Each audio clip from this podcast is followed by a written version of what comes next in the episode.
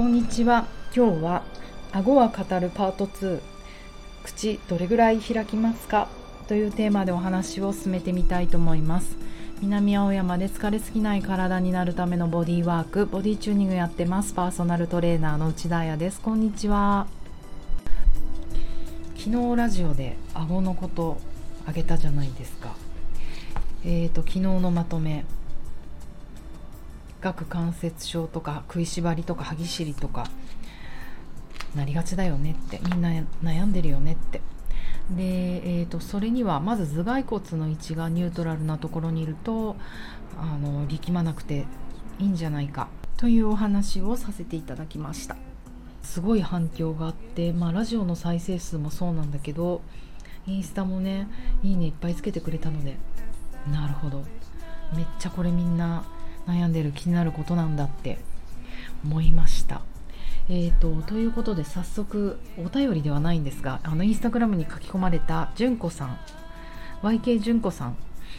えー、メッセージ読んじゃおうと思います、えー、何を隠そうかっこ隠すこともないけど先日歯医者さんで食いしばってる肌と言われました。そんな私は大学4年の頃から顎関節症です。何に入り組んでいるのか分かりません。緩み方知りたいです。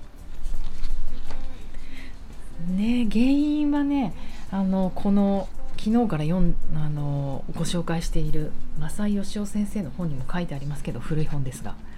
あのやっぱり体の重心線がずれている。そうね要は姿勢が悪くなっただけでどこか保とうとして食って歯を食いしばって力んでしまう。姿勢が悪くなれば骨全体がずれてきますもんね。頭蓋骨どころだけじゃなく。あと私のように運動する人まあ私そんな大した激しいは運動はしてないんですけれどもスポーツ選手の人たちとかそれこそ野球選手とかそういう人たちってもう奥歯がねマウスピースして運動していても奥歯がボロボロになるっていうぐらいなのでもう人ってやっぱり何か打ってこう腹筋をするとか最大の力を出そうとする時って歯を食いしばるものだと思うんですね。ということは腹筋がないから腹筋が使えないからそれでもフライパン持たなきゃいけない赤ちゃん抱っこしなきゃいけないってなるとやっぱり歯って食いしばると思うんですよ。うん、だからそうね腹筋がないからっていう可能性もあるしあとはもう精神的なストレスですよね嫌なことがあるとか嫌なこと思い出しちゃったとかそういう時ってもう無意識に歯を食いしばっていたりとすると思うので寝てる時なんてそうですよね。普段残ってる体に緊張が残ってるのでそれが無意識状態の時になんかスパズムとして出てしまうっていうのはまあよくあることだと思うので苦しいよね。何に力んでるかわからない。もう無意識の中で出ちゃうからなんとかしていこう。このライフでというところが本音だと思います。どれぐらいじゃあね口は開くべきなのかっていうことを私も具体的なこう数値は知らなかったのでこの本を読んでいくとおかしいなこの本何年も前から持ってるはずなのに今読むとなんか新鮮なトピックがいっぱいで結構面白い本だなと思ったんですが「えーと、噛み合わせの脅威」という正井義雄さん先生の本です。お医者さんの本。この本によると科学、えー、上顎と下顎上顎と下顎ね、えーと、下顎の位置がすごくあの大事であると言っていてまあ頭蓋骨って、えーと、上顎までくっついてるじゃないですか。要は頭蓋骨に歯がついてますよね。だから上顎の位置は、まあ、あの頭の正位置の場所に置いとけば決まる。えーと、でも頬の筋肉とか噛みしめる筋肉が硬いとどうしてもうんって歯を食いしばってしまうので科学がこうぐちゃっとしがちなんだけれども科学っていうのはうまく力が抜けてぶら下がってなくちゃいけないとじゃあその科学はどれぐらい開くべきなのかというこの具体的な数値が出ているので今日はそれを皆さんと確認、まあ、今日こそチェックだねしてみようかと思います。そしたらまず耳の穴ありますよね。そこの約1センチから2センチぐらい前を人差し指と中指で軽く1センチ前この辺か押さえてみます。そしてできるだけゆっくり顎外れないようにねゆっくり大きく口を開いたり閉じたりした時にあのグリグリっとしません？少し穴ができますよね。上顎と下顎の間。あんまりできないほど私は筋肉が硬いけど。そこがなんと5センチメートル以上開かなくちゃいけないとこの正井義雄先生は言っている。どうですか？私全然そんなにいかない。どうしよう。指が2本とか人差し指と中指分ぐらいか。3本ぐらいしかいかなくて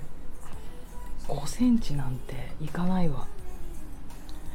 どうなんでしょう？これ間違ってたらこの先生に怒ってください。